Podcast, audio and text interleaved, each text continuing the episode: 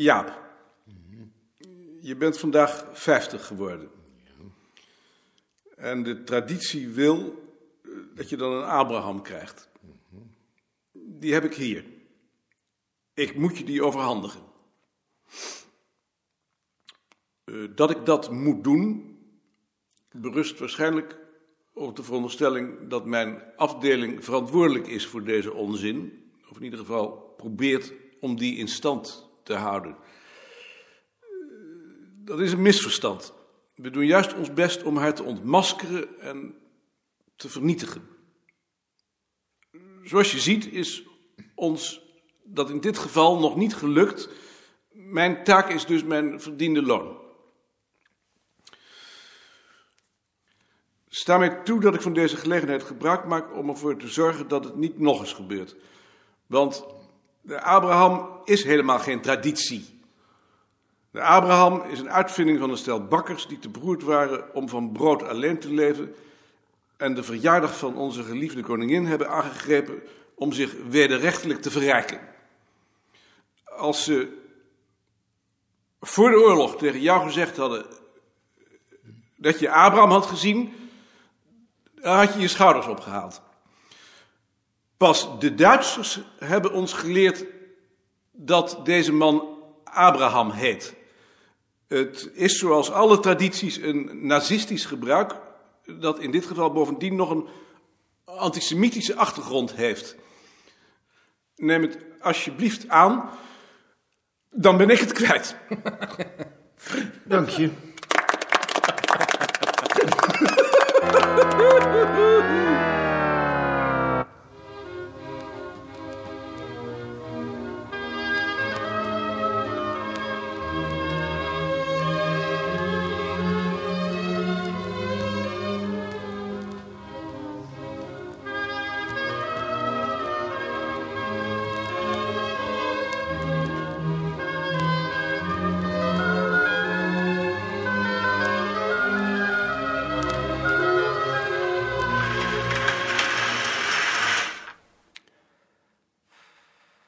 Nicoline is naar haar moeder. Hoe gaat het? Het gaat. Niet zo goed. Nou, dat zou ik niet zeggen, maar... Ik wacht op de dokter. Die komt niet. Wat wil je van de dokter? Ik wil uit en ik wil weten wat ik nou eigenlijk heb. Je hebt niets. Je bent op. Daar kan de dokter verder ook niets over zeggen.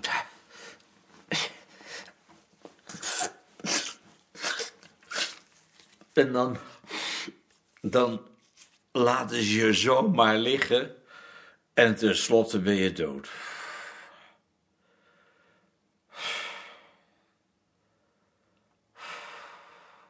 Ben je gedeprimeerd? Nee, ik geloof niet meer dan anders. Toch ben je gedeprimeerder dan zondag. Ik dacht, de ene dag gaat het natuurlijk beter dan de andere, maar ik geloof dat ik toch een heel gelijkmatig mens ben. Maak je je ergens druk over? Nee, ik maak me niet druk. Ik ben alleen maar uitgeput.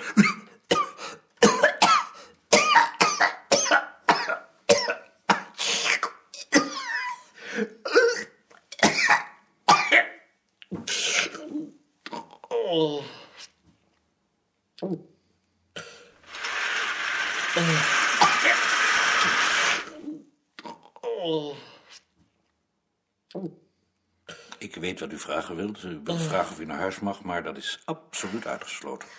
Eh, dat is één ding. Eh, en het tweede is. Hoe ziek ben ik eigenlijk? Dat is eh, moeilijk te zeggen. Uw hart pompt niet meer zo goed, maar ik vind dat dat de laatste dagen weer wat beter gaat. En ik zou u graag zover krijgen dat u weer in de gang kunt lopen. Ik heb alleen de indruk dat u er zelf niet meer zo'n zin in hebt. Daar vergist u zich dan in. Nee, daar vergis ik me niet in. En u bent ook bang om dement te worden, terwijl daar geen enkele kans op is. U bent wel eens in de war, maar dat komt omdat het hart niet meer goed pompt. Daar ben ik absoluut niet bang voor. Daar bent u wel bang voor. En daarom denk ik erover om weer iemand bij u op de kamer te leggen, zodat u wat afleiding hebt. Als u een geschikte celgenoot voor mij weet, nou, dan gaat u uw gang maar, maar ik geloof niet dat die te vinden is.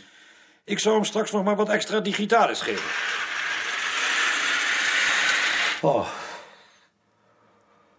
dat is een laffe man. Is het waar dat je er geen zin meer in hebt? Dat is moeilijk te zeggen. Je bedoelt dat je er al lang niet zoveel zin meer in hebt. Juist. Maar je bent ook niet bang om dood te gaan? Nee, ben ik nooit geweest. Maar ik weet natuurlijk niet of ik op het laatste ogenblik toch niet bang zal zijn. In die kleine marge waarin je dat beseft. Dat kun je niet zeggen. En bovendien zijn het altijd twee zaken. Je bent niet bang voor de dood, maar het is ook niet zo dat je niet wilt leven.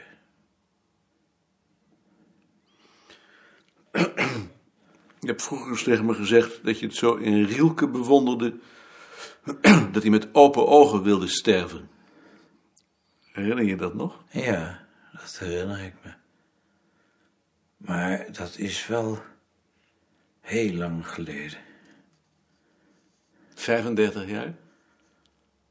Is natuurlijk een mooie houding. En je hoopt dat je hem kunt opbrengen als het zover is. Maar je weet het niet.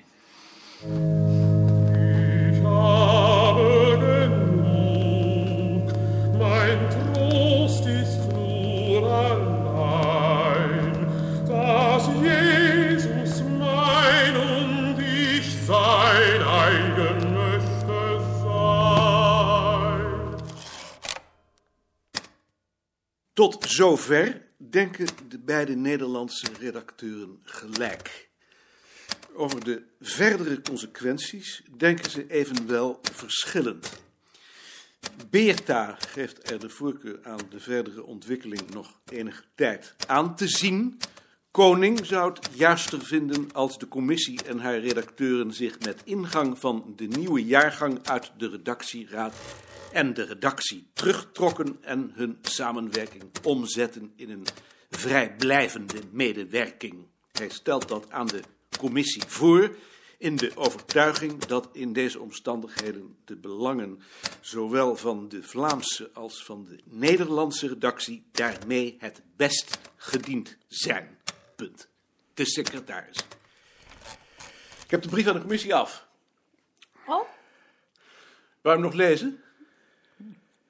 als je denkt dat het wat voor mij is. Ik stel voor om ons terug te trekken uit de redactie van ons tijdschrift. Nou, laat het me dan maar lezen. Wat zo'n lange brief. Het zijn wel zeven velletjes. Ik heb een samenvatting gegeven van alle conflicten.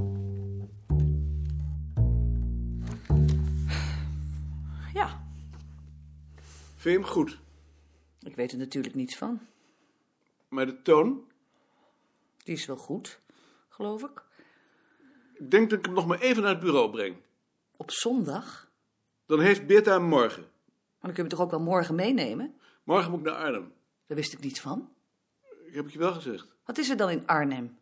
De Boerenhuisclub. En hoe kan het dan dat ik dat niet weet? Omdat het je niet interesseert, denk ik. En waarom kun je Beerta die brief dan niet dinsdag geven?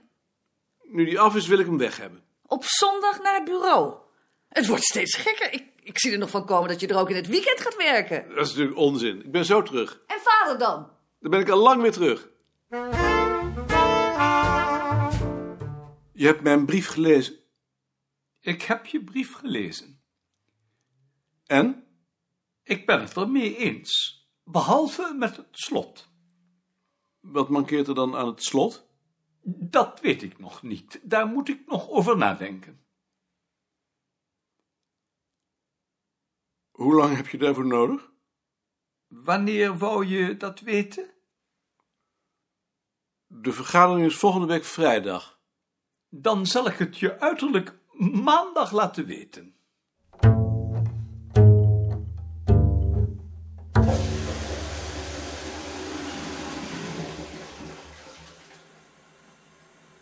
Ons land is als dit kabinet. Eerst was het vrij, nu is het bezet. Het is hier als in de Nederlanden geen winst, doch vele offeranden. Ook hier wacht men in stille wijding op het moment van de bevrijding. Hoe opgelucht zult gij u voelen als gij het vuil weer weg ziet spoelen. Waar heb je dat nou weer vandaan? Dat is uit de oorlog, dat hing je op de wc. Hoe kwam je daar dan aan? Dat heb ik ergens overgeschreven. Het was nog veel langer, maar de rest herinner ik me niet meer. Ik heb het toen bij ons op de wc gehangen. En toen ben ik op de bank in de hal gaan zitten. Om te kijken hoe mijn vader erop zou reageren. Hij kwam stikkend van het lachen de wc uit. Maar ik moest het wel weghalen. Omdat het te gevaarlijk was. Ben jij toch eigenlijk een afschuwelijke voyeur? Dat is niet bepaald mijn definitie van een voyeur. Wat is dan jouw definitie? Een voyeur is iemand die stiekem naar iets kijkt wat hij niet mag zien. En wat vind je dit dan anders? Dit was niet stiekem en ik mocht het zien. Ik heb een hekel aan dingen die ik niet zien mag. Maar je ziet ze wel. Soms, maar niet voor een plezier. Ik zie het verschil niet. Ik weet zeker dat ik nooit zo naar mijn vader zou hebben gekeken. Dat siertje. En hoe kwam je daar nou ineens op? Ja, dat is interessant. Ik heb geen idee hoe zoiets werkt. Er moet in de sfeer hier in de kamer geweest zijn dat tegen die herinnering aanschuurde. Het zou verdomd interessant zijn als je daarachter kon komen. Ik heb er wel eens over gedacht dat je daarover een boek zou moeten schrijven. Maarten, spaar ons, alsjeblieft. Ik zal jullie sparen, want ik zou het niet kunnen.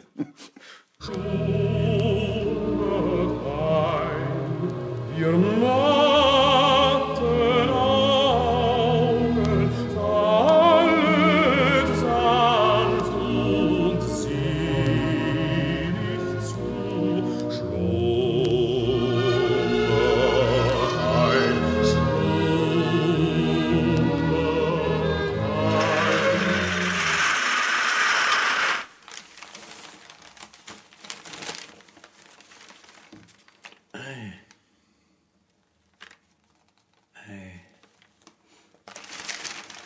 Zijn jullie er al lang?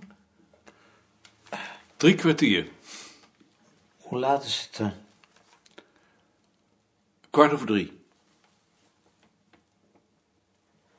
Wat voor een dag is het? Woensdag. Hoe gaat het met u? Ja. Wat zal ik daarop zeggen? Wilt u een kop thee? Er is thee voor u gebracht. Misschien kun jij vader even ondersteunen.